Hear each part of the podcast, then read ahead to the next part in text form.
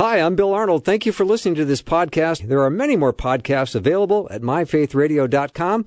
Your support makes this possible. Thank you. Hi, this is Bill. I thought this interview was so good, I wanted you to hear it again. So enjoy.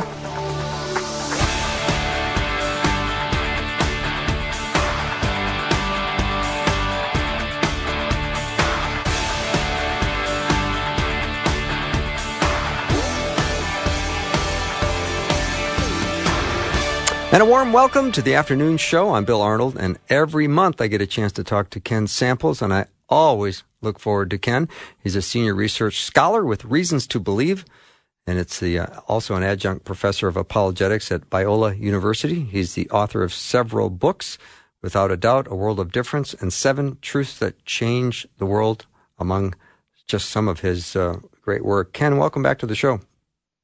It's good to be with you, Bill. Yeah, always. Now, we're going to talk about a, I think, a difficult topic today, and just because in light of the, the Middle East war, I want to talk today with you about the Middle Eastern monotheistic religions' views of God.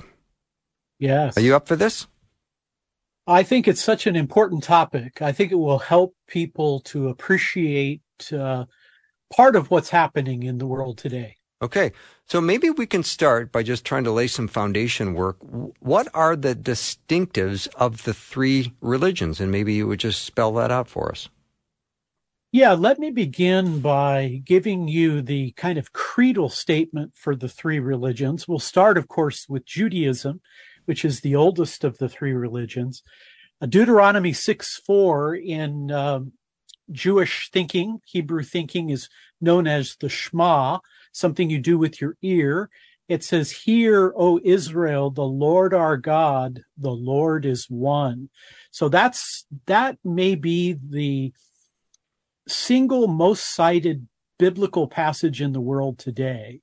So you can see with Israel, uh, uh, it emphasizes Israel as God's people. It emphasizes the Lord is one, mm. monotheism. Mm-hmm if we were to move to Christianity, let, us let, pause here just for a minute, Ken, because you sure. said a word that that probably went over some people's heads, and, and the um, Jewish people will recite this uh, prayer out of Deuteronomy in the morning and in the evening, and it's called the Shema. Is that S H E M A? Correct. Okay, that's a Hebrew word. And it and again the passage, "Hear, O Israel, the Lord our God, the Lord is one." So you really see it, uh, a central feature of, of uh, Judaism. Uh, you have the people of God, God's people, Israel, and uh, they belong to the Lord our God, who is the one God. And that's right at the heart of what they believe. Uh, Jews believe that uh, they are God's people. They mm-hmm. believe that two great events of the Old Testament would be the Exodus and the giving of the law. So Moses is the prophet uh, who has the great task of uh, revealing uh, God's law to his people. And of course, they go back to Abraham. Now, if I could introduce Christianity at that point, I would also use a creed. I want to use two. One would be this is the oldest Christian creed. This this would have been recited before Greek, it would have been recited uh, by the Hebrew Christians uh, in Aramaic, possibly. Uh, and it's the simple statement from Romans 10:9, Jesus is Lord. Mm. That word Lord in Greek is kurios. That would be the word that would translate Yahweh. So Jesus is Lord means Jesus is Yahweh. He's an extension of Yahweh. Now, another passage that I think is critical, it's also a creedal passage. It's John 1 1 and 114. John writes, In the beginning, echoing back to Genesis 1 1, no doubt. In the beginning was the Word, and the Word was with God, and the Word was God. Then moving to verse 14, and the Word became flesh and made his dwelling among us. So right there, you recognize that Christianity is monotheistic, only one God, but there is diversity of personhood within the one divine essence that we call that the Trinity. Later we'll introduce the Spirit. Mm-hmm. But then there's the second critical truth. God has become flesh in the person of Jesus Christ. So right at the core there. Now looking at Islam in light of the Shema, in light of the early Christian creeds, we have what is called the Shahada. That would be the first pillar, the five pillars of Islam. And their creed is there is no God but Allah and Muhammad is his prophet. There is no God but Allah and Muhammad is his prophet. The reason I begin with these creeds is because I think they really focus in. Islam says, look, there's one God and that God is Allah and Muhammad is his unique prophet. So that's right at the core of these three religions. You see the idea of God's oneness and you see the recognition in Christianity of Jesus, uh, in Islam with the prophet Muhammad. So that would be part of their distinctive features. Now, going a, going a step further, there's kind of a unique relationship between the three. Let me let me again go to Judaism and Christianity. Christians believe in what the Jews call the Tanakh. That's the Hebrew Bible. Mm-hmm. We believe as Christians that the Tanakh is the Word of God, the law, the prophets, and the writings. Um, we believe that it is the inspired Word of God. We believe that Jesus is the Messiah, and not just any Messiah. He's the Jewish Messiah. Now, Christians believe that God's revelation about God and the Messiah is progressive nothing in Christianity contradicts the Old Testament or the Tanakh, but the New Testament expands on the Tanakh. So, um, you know, if we could say the Trinity is kind of hinted at in the Old Testament, but it becomes more explicit in the New. Now, shifting to Islam, Islam says something different. It says that the Hebrew scriptures, the Tanakh, and the New Testament Christian scriptures, uh, the New Testament, those are revelation from God, but they have been corrupted. And the only way to rightly understand the Hebrew Bible and the Christian New Testament is to read it through the prism of the Quran, which is the word of God given to Muhammad. So you have kind of uh, differing ideas. Jews, Christians, and Muslims almost sounds like I'm going to tell a joke, right? it does. Uh, Jews, Christians, and Muslims, they have differing ideas, but they all three go back to Abraham. They all refer to themselves as the Abrahamic religions, the monotheistic religions. They're all theistic, meaning they believe in a God who is personal and has all these omni qualities, all power, all knowledge, all, all everywhere present. And they believe in monotheism, one God. So here you have those kind of three distinctive religions and, uh, uh, Islam probably 1.8 billion people, Christianity being inclusive, you know, Orthodox, Catholic, Protestant, non-denominational, probably 2.2, 2.3 billion. And then you have Judaism, about 16 million. Judaism is a tiny religion with an incredible influence. And so uh, by the year 2050, the Pew report says by 2050, there'll be approximately, if trends continue, 9 billion people on the planet, 3 billion Christian, 3 billion Muslim, and then 3 billion other religious and non-religious. So the world's not getting less religious. It's getting more religious. Even with the growth of secularism, there has been a significant growth uh, among the world's religions. So interesting. Ken Samples is my guest. If you have a question or a comment for Ken, let me know what it is. The text line is open just for you, 877-933-2484. Again, 877-933-2484. When Islam talks about Allah and Muhammad being the prophet, where is Allah right now? Well, Allah is the supreme God. Allah is uh, has has the qualities uh, that theism grants. He would be everywhere present. He would have all knowledge. Uh, Muslims believe that uh, Allah is a single solitary person. Now, this becomes very important because like Judaism and Islam, they believe God is both one God and one person. Here's where Christianity differs and says, no, God is not just one being. He's three persons. And what's interesting, Bill, sometimes Judaism and Islam have more in common. Other times, many times, Christianity and Judaism have more in common. But for example, a Jew, an Orthodox Jew would say, you know, do you keep kosher? And uh, Islam has a very similar approach. There is the idea of uh, appropriate foods that you eat and days that you keep. Some would say in the modern world, Jews and Muslims are more a religion of practice, where Christianity is a more a religion of belief. And there's truth in all of that to some degree. Yeah, Christianity is all about relationship. And I know that when I've talked to other guests about Islam, it, it's, it's such a duty and there's nothing personal.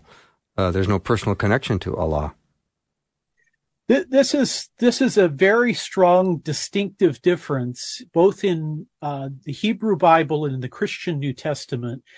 You have a personal relationship with god. Now there are some muslims who pushed back on that and they want to describe allah as a personal being.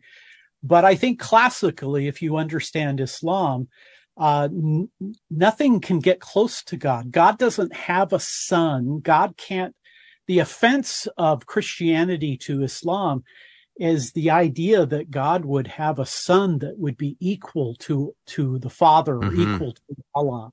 So there is that component uh, that uh, distinguishes the the religions. Mm-hmm. Ken, let's talk a little bit more about Christianity and Judaism, how they agree and disagree. Yeah, very very important. There's a lot of common ground. Obviously, uh, Christians believe that, uh, you know, even the name Jesus Christ, Christ is not a name, it's a title. Christos in Greek, it me, it comes from the Hebrew Mashiach, meaning Messiah or anointed one. So Christians believe that the Messiah will come into the world and he's especially anointed by the Holy Spirit, just as prophet, priests, and kings were anointed by uh, the religion of Judaism. So Jesus is the Messiah. He is the appointed one. And there are some differences there. Uh, Christians obviously believe that Jesus comes first in a lowly state where he is crucified, uh, but then he will come in glory. That's one of the pushbacks that Jews have that Jesus doesn't seem to do what we expect the Messiah to do to break uh, the reign of the Romans uh, and to kind of set Israel back in its proper place. So there are differences, but lots of commonalities, Bill, not only in our belief in who God is, uh, but also our deep commitment to moral values. I mean, I think in many ways, Christianity has taken Jewish ideas and taken them to the world. So the idea of the Ten Commandments, the idea of the sanctity of, of human life, even, even science, politics, economics, those things Christianity, it, by and large, is a Judeo-Christian idea and has brought it to the world. So, uh, you know, it, in many ways, while Judaism is a tiny fraction of a religion, the influences has is monumental and often through Christianity. And Ken, why the attack on Judaism? Yeah, this is such a such an important topic. Uh, you know, my father was a combat soldier in the Second World War, and his infantry division liberated a Jewish concentration camp. I remember being a boy asking him questions about that. Bodies lying everywhere. You could smell the camp for a mile before you could ever see it the suffering was horrific. Uh, Bill, I believe that the reason anti-Semitism has always been a problem, and sometimes it has certainly been a problem even for Christians, it's kind of the dark side of Christianity, if you will. I think the the anti-Semitism never goes away. the hatred toward the Jewish people never comes away because they are indeed God's people. And I believe there is a demonic uh, presence behind that. That's not to minimize any other type of bigotry. There's anti-Christian ideas. There's no doubt anti-Islamic ideas. People don't like the Irish or they don't like whomever it may be. But I think that uh, there is a spiritual component. There is a hatred that comes from the spiritual side. And, you know, that's controversial when you talk to people who don't necessarily believe in the demonic, but I do. And I think that, uh, it, it's just baffling that anti-Semitism would be held in the ancient world. It's held today, even after the Holocaust, where six million Jews were exterminated in 1944 in Auschwitz, they were murdering 12,000 Jews a day. That's not an easy thing to do. Uh, I think there's a spiritual, a dark spiritual component behind anti-Semitism. Hmm, I would agree. Ken Samples is my guest. If you have a question or comment for Ken, as we talk about this topic of exploring how close are the Middle Eastern monotheistic religious views of God, you can text it over to me at 877 933 84. Be right back with Ken in just a minute.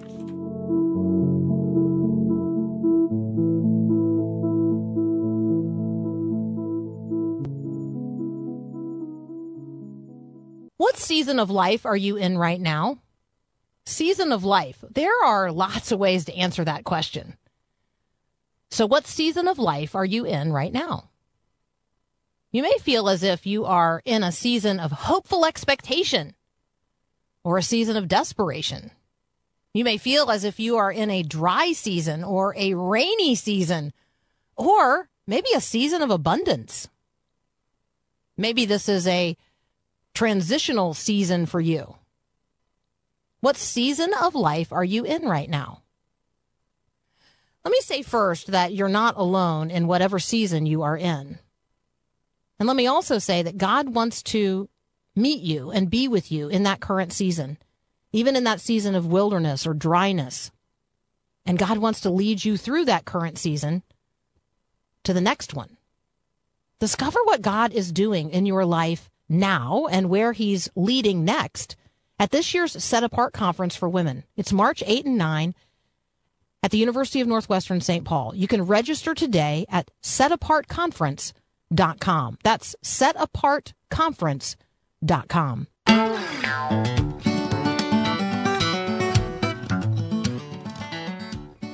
Welcome to the show. If you just joined me, thank you for tuning in. Ken Samples is my guest. He's a senior research scholar with Reasons to Believe.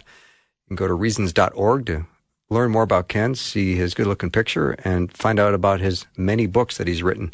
We're talking today about the uh, how close are the Middle Eastern monotheistic religions' views of God? And Ken's been nice enough to uh, create a understanding of, of Islam and Judaism and Christianity. And now we're talking about some of the uh, things that they agree and disagree on. Ken, maybe we can go to Christianity and Islam. What what do they agree on and disagree on? Yeah, another very important this this is so important to have an understanding of religion. When people fail to have an understanding of religion, they don't recognize that it influences economics, it influences foreign policy, politics, all of these kinds of things. Looking at Islam and Christianity, they have a lot in common. Both religions are theistic, a personal God that has infinite and eternal qualities. They believe that God is one being. They share many values. Judaism, Islam, and Christianity all affirm the Ten Commandments. They may orient them somewhat differently, but they believe in them. And by the way, uh, Hinduism, Buddhism, Confucianism, Taoism has the second five of the Ten Commandments. And from a Christian point of view, that doesn't surprise us. Everybody's made in the image of God. Everybody has general revelation. There are really serious differences, however, between Islam and Christianity. Uh, for example, uh, Islam rejects the Trinity. They believe that Trinitarian belief expressed by Christians, that's polytheism. They also reject the idea that Jesus is both God and man. They believe he's only a man. Now, Muslims say very positive things about Jesus. He was a holy man. He performed miracles. They even believe in their own eschatological views, and that is uh, Muslims and Christians both have end time scenarios. They believe Jesus will make an appearance in the world before the world comes to an end, and they call him Isa. But they also reject not only the Trinity and the incarnation, they reject salvation by grace. Uh, the message of Islam is obedience. It is commitment uh, to the teachings that have been revealed uh, through the Prophet Muhammad. Uh, Muslims even believe that Jesus was not crucified, um, that maybe somebody else was impaled.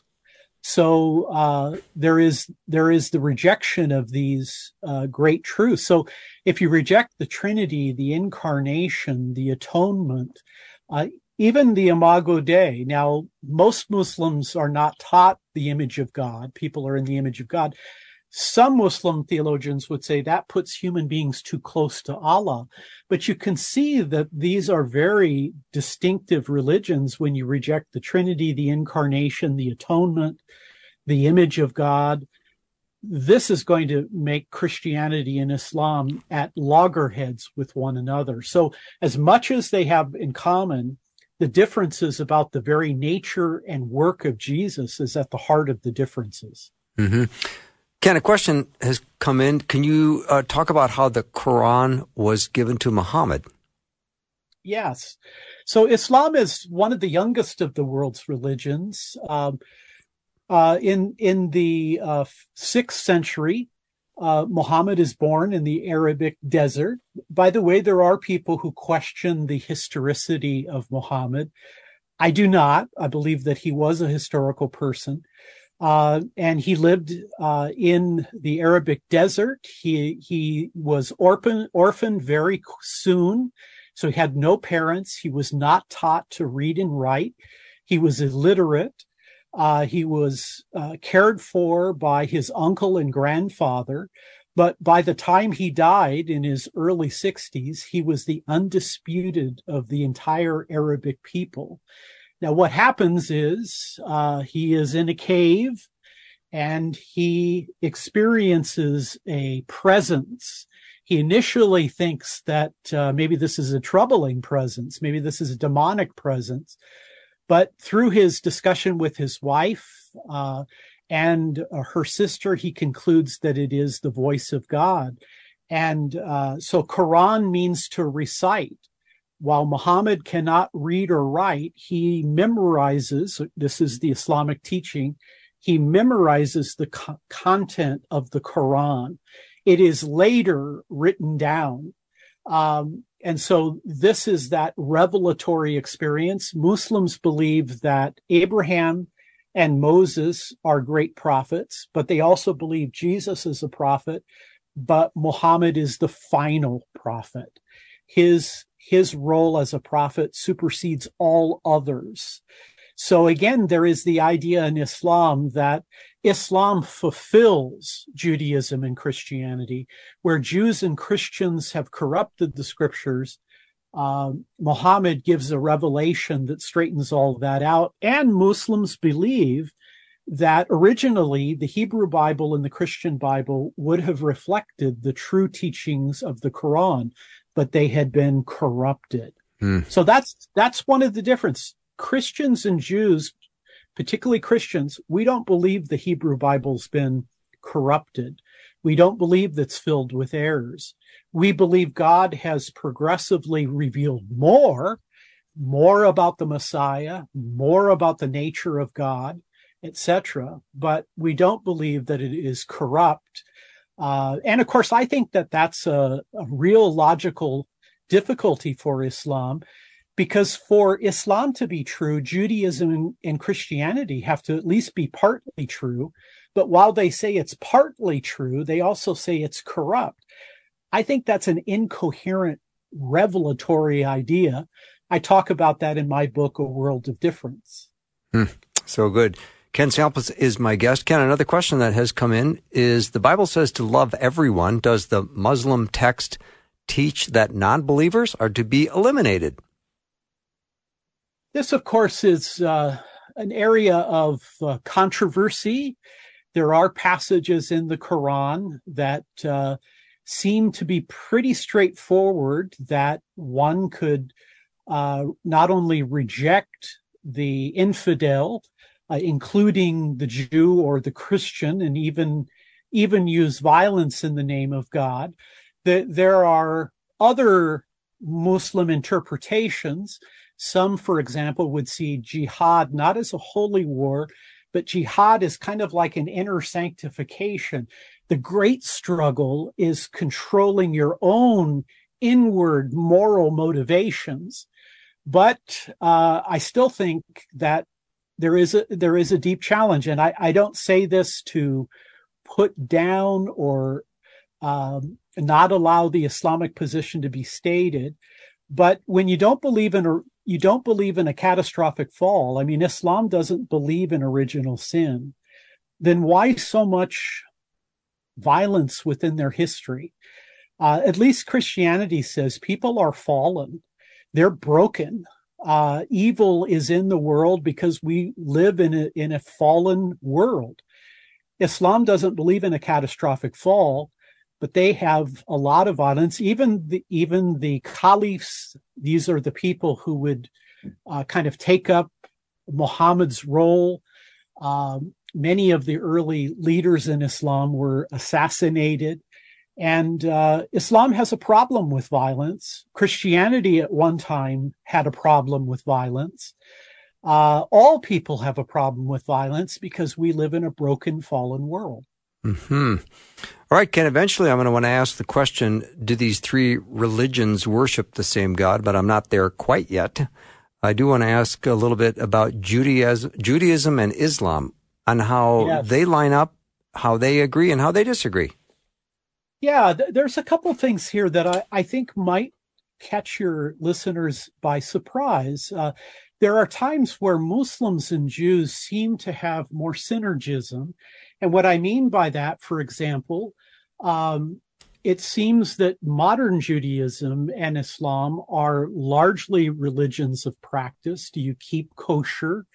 Uh, they would even say, uh, Jews would say that when it comes to beliefs and values and belonging, Judaism would say the first question is, do you belong? Are you a Jew? And, and a Jew could, of course, is it an ethnicity? Is it a religion? Is it a people group? Those things are debated. But for Jew, modern Jews, belonging is more important than values and values are more important than beliefs. Mm to some degree, that's similar to Islam. You have the five pillars. You you say the creed. You give uh, uh, money to the poor. Uh, you know, you uh, you have a period of time uh, where you you fast. You take your trip to Mecca. It seems like Islam and Judaism have more of a religion of practice, whereas Christianity, belonging, of course, is very valuable and very important but belief and values would be even more valuable. So to some degree, and, and I think this is a very important point to realize, many Christians think all Jews are just like the Jews were in the Old Testament. Judaism has evolved. Judaism has gone in very different direction. There's a large portion of Jews in the world that don't believe in God. We call them secular Jews. Uh, so Judaism has changed. And uh, in the modern world, you may meet Jews that are very religious and very devout. For others, they it is it is part of their culture. It's part of their upbringing. So it, it's important to recognize that the religions have have changed and and have evolved in in varying degrees. Mm-hmm. Ken Samples is my guest. He's a senior research scholar with Reasons to Believe. You can learn more about Ken at reasons.org. If you have a question or comment, you can always text it over 877 933 2484. Be right back with Ken in just a minute.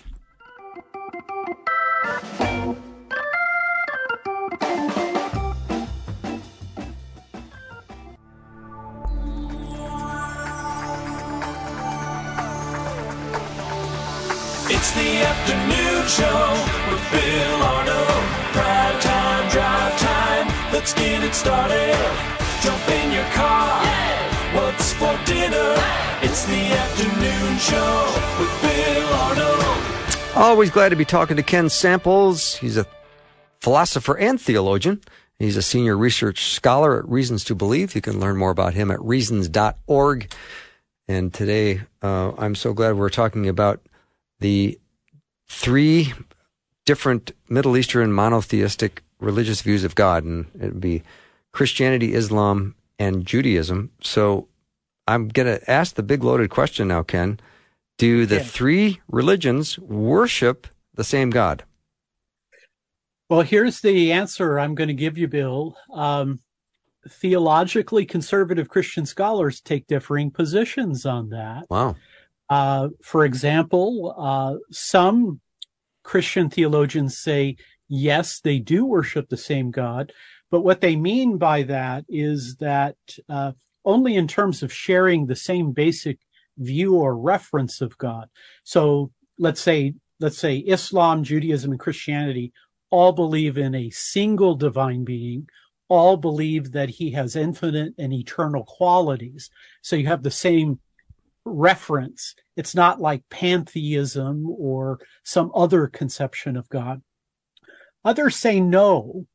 And in fact, I think the strongest and vigorous statement that Muslims and Christians don't worship the same God comes from Islam. They believe that the Trinity is false, even though in the Quran it defines the Trinity as the Father, the Son, and the Virgin Mary. I don't think, I think one of the big problems between Islam and Christianity is I don't think, I don't think Muhammad really ever had a clear idea of what Orthodox Christianity was. I believe the people that he bumped into in his, uh, camel taxi service that he had. That's the way you travel through the desert. Mm-hmm. He would bump into Christians and Jews and Zoroastrians, but many of the Christians he encountered probably held a heretical view of Christ, rejecting the Trinity, rejecting the deity of Christ. Muslims are very vigorous in saying that the triune God is, is a false conception of God. Now, um, a more complicated question, I think, is do Jews and Christians worship the same God? Because there you have even more common ground. But uh, I'll tell you, there is a, a book that's uh, available on Amazon, and it's entitled "Do Christians, Muslims, and Jews Worship the Same God?" Four views. So um, I don't I don't believe Muslims and Christians worship the same God. Um, I'm a bit more sympathetic to the idea that Jews and Christians worship the same God, but I think it's important to also recognize that Christianity is kind of a mutation. We believe that uh, Jesus is an expression of Yahweh, and so um, uh, no, we believe in the Trinity. So that is a that's a, a challenging question. It isn't as easy, I think, to answer.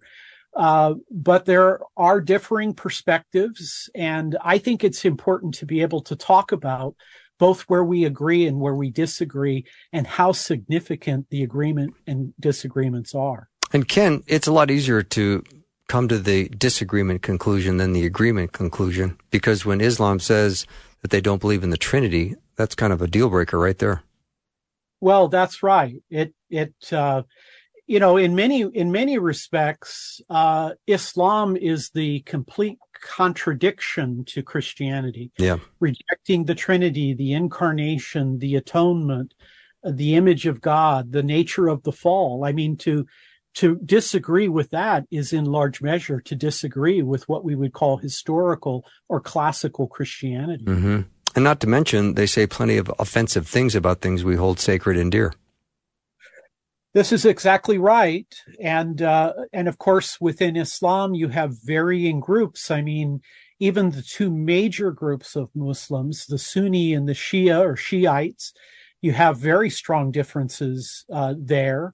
And of course, in the Middle East, if you look at the political issues, you even have proxy uh, organizations for the various uh, Islamic groups. So it's not an easy thing to understand. But what I think is so important is to be able to gain some basic, solid information about the religious views. I think that offers then insight into how to think about values, how to think about politics, and, and various other issues. hmm Ken, despite all these religious views, how do we get to a place where we can be at peace with God? Yeah, that that's boy, that's such an important point. Um, you know, I, I think that we have to learn how to, uh, you know, when we talk to people of differing faiths, not just to, to Jews and Muslims, uh, but to Hindus and, Buddhists and Confucianists and Taoists and atheists and agnostics. Um, I, I, think that we have to emphasize uh, two critical things, and I think they were right at the heart of Jesus's ministry. And the two things are truth and love. Uh, we, we have to be truthful with one another. Christians can't compromise about the identity and the work of Christ. Jesus says, I am the way, the truth, and the life. No one comes to the Father but by me. We believe that uh, Jesus' death is different than all other uh, salvific plans. And so we have to be truthful about what we believe, who Jesus was, the Messiah, the Son of God, the Savior of the world, that his death has taken our sin and we can have a personal relationship by trusting him, uh, believing in him, following him. Um, and I, I think it's also very critical that we are gracious and loving. Um, you know, we're to love our neighbor. Our neighbor includes Muslims. It includes Jews. It includes Jehovah's Witnesses. It includes skeptics. Uh, we are to, we are to endeavor to treat people the way we want to be treated. Uh, but, you know, I, I like to put it this way, Bill. I'm, I'm tolerant of people, or at least I try to be. Hmm. My wife says sometimes I need to work on that, and she's usually right but I try to be tolerant of people, but I'm intolerant of false ideas. So when people have false ideas about Jesus or false ideas about the nature of God or the nature of the gospel, I'm not tolerant about that. I believe that two contradictory statements can't both be true. You can't say that the Trinity is true and the Trinity is false and both of those statements be correct. Jesus can't be both God and man and not be God and man. So there is a clash of ideas, but I don't think we should allow the clash of ideas to lead us to be unloving in our treatment of other people. Of course, you know, when it comes down to terrorist groups and things of that nature, uh, then there has to be force that's used. But Christianity makes a unique statement. We believe, we believe in the Jewish Messiah. We believe that Jesus was in fact, uh, the spirit anointed son of the father. And, um, you know, th- that means that, uh, that means we can say to our Jewish friends, we love you. Your Hebrew scriptures have given us so much of what we believe to be true. We are so deeply indebted uh, to Jewish people and we love you and will protect you to do all in our power. But we do believe Jesus is the son of God and the savior of the world. And they should have the right to either say yes or no. And so I, I think it's important to be truthful and yet to be gracious and, and kind. And, uh, you know, I I remember the first time, Bill, I studied the Holocaust and asked my dad questions. I couldn't believe it. I mean, an, an entire state, uh, a modern European country policy was to exterminate a whole race of people. You know, we're told never to forget. And now in America, you have people chanting things like gas the Jews. Hmm this is extraordinary. I, I, I am amazed to see these things happening, but, um, you know, we live in a fallen world. I think the one biblical truth that's proved every single day is human beings are sinners. Uh, well said, Ken Samples. I'm going to take a break. We come back more with Ken. If you have a question or comment, you can send it over via text 877 933 2484. Be right back.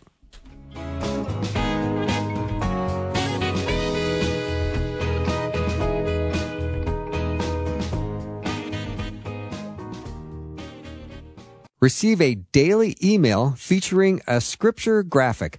Sign up for this first of the day email at myfaithradio.com. My friend Ken Samples is my guest today. You can learn more about Ken at reasons.org. I do encourage you to do that. And Ken, when you were talking at the last segment about being intolerant of bad ideas, I jotted that down. So when you're intolerant of bad ideas, how can you still be invitational and winsome to a lost person?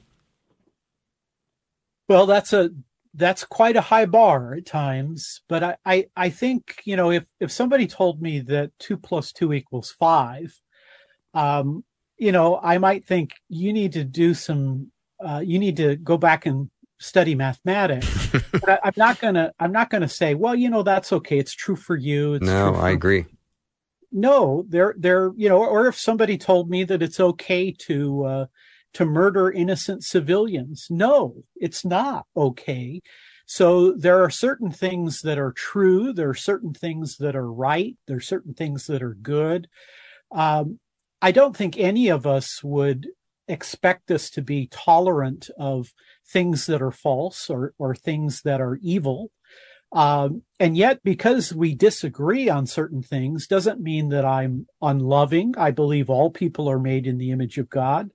Because of that, because of that Jewish belief that Christians have adopted, we believe all people have inherent dignity and moral worth, whether they're in the womb or whether they have silver hair or near death, uh, whether they have special needs, all people have dignity and value.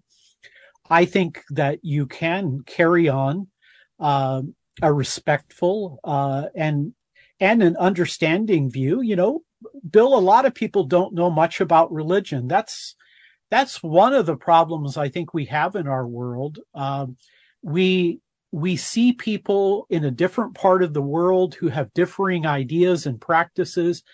I think we can educate ourselves and that can help us to say, Hey, where do Jews, Christians, and Muslims agree? Now, where do they disagree? How significant are those differences? do those agreements and differences have anything to do with what's happening in the world in the Middle East? Mm-hmm. And I, I, think that that can help us. Uh, you know, I want to treat other people's beliefs the way I want mine treated. Doesn't mean I accept them. I don't think Allah is the true God. Uh, I, I believe Allah is a false conception of God, but I will do everything I can to try to articulate very carefully and correctly the Islamic belief system because I think I have an obligation to treat other people the way I want to be treated. I also believe I have an obligation to treat other people's beliefs respectfully and fair mindedly. Mm-hmm. I don't like it when I turn on TV and they, and they, they rip Christianity out of its context. Well, if I, I don't want that done to me, I don't want to do it to others. So, Ken, if I said all good people are going to heaven, what would you say to me? Well, I, I would say that uh, there aren't any good people. uh, all of us are are broken people. Uh, all of us uh, exhibit inappropriate anger. All of us experience envy gluttony, greed, lust, pride, sloth, bitterness, unforgiveness. That's just one day. That's right. I could go on and on. There are a lot of lists in scripture. Um, you know, the, the reality is we are a fallen people. We're a broken people. And I would say to my Jewish friends and Muslims, and I say this very respectfully, we need more than a prophet. We need a savior. Amen we need someone to take our sins away. And so the problem, sin is a much deeper problem, I think, than most of us realize. The good news is Christ is a much greater savior than I think most of us realize. Mm-hmm. Can I have confidence that when I take my last breath, that I will be in the presence of the Lord? Is there any way to know for sure? Well, uh, I believe as we open up the scriptures, we encounter a remarkable person uh, Jesus Christ, Jesus of Nazareth. Uh, I think when we look at his credentials, his lifestyle, the miracles that he performed, I believe the New Testament is a credible uh, eyewitness uh, or people who wrote the gospels were either eyewitnesses or they were close associates of eyewitnesses. I think there's good reason to believe that Jesus rose from the dead. Um, I have a book called God Among Sages where I compare Jesus with Krishna, Buddha, Confucius, and Muhammad.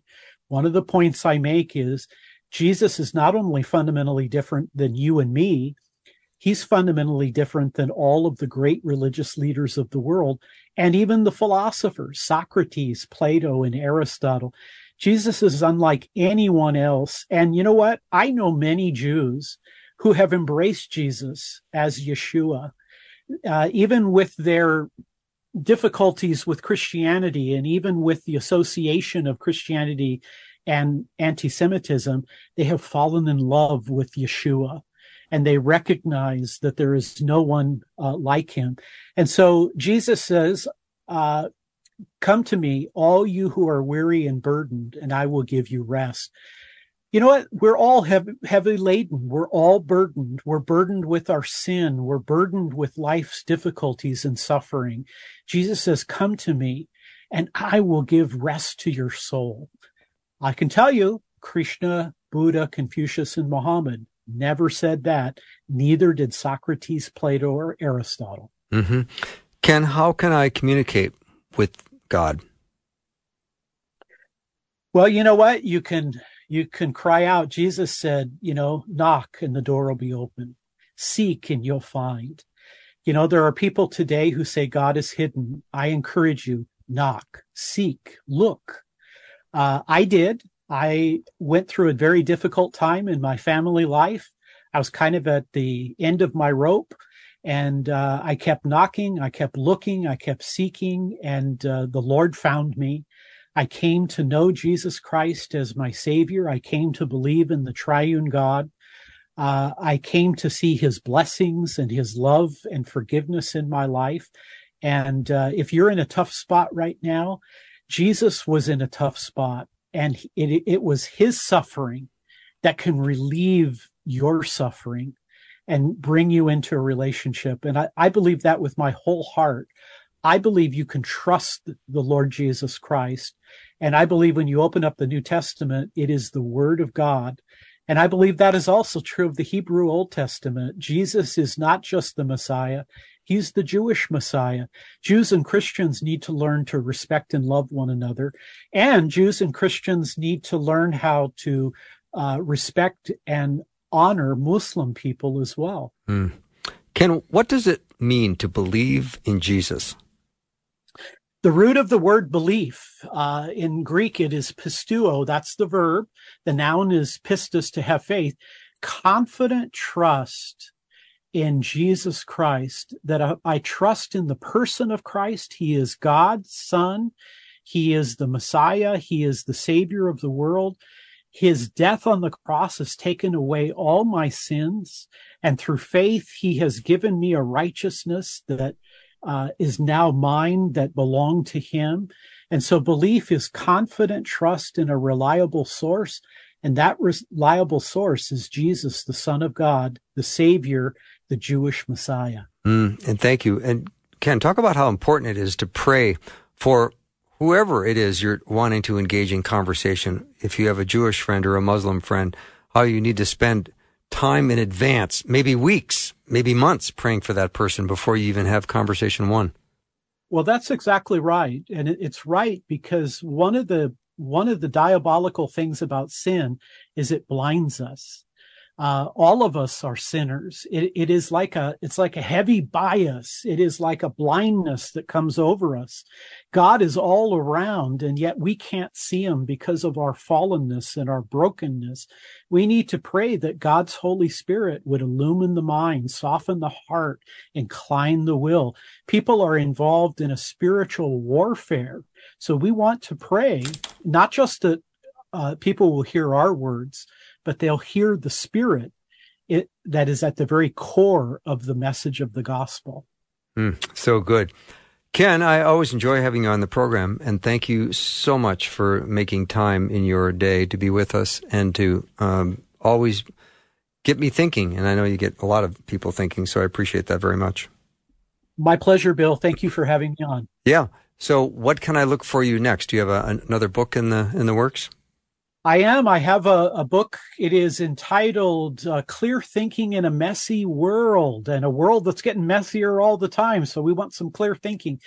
That that would probably be coming out sometime next year. Awesome. And I'd love to come on and talk with you about Oh, it. indeed, we will. it comes out. Okay. Thank you. Bill. Yep. Thank you so much. That is all the show we have for today. Thank you so much to Ken Samples. I appreciate you. I care so much about your day, and I appreciate you spend time with me.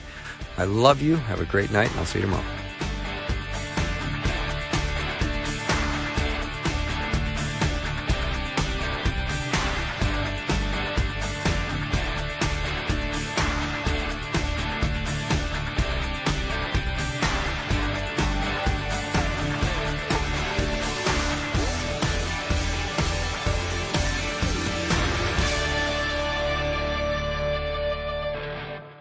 Thanks for listening. Programming like this is made available through your support. Information available at myfaithradio.com.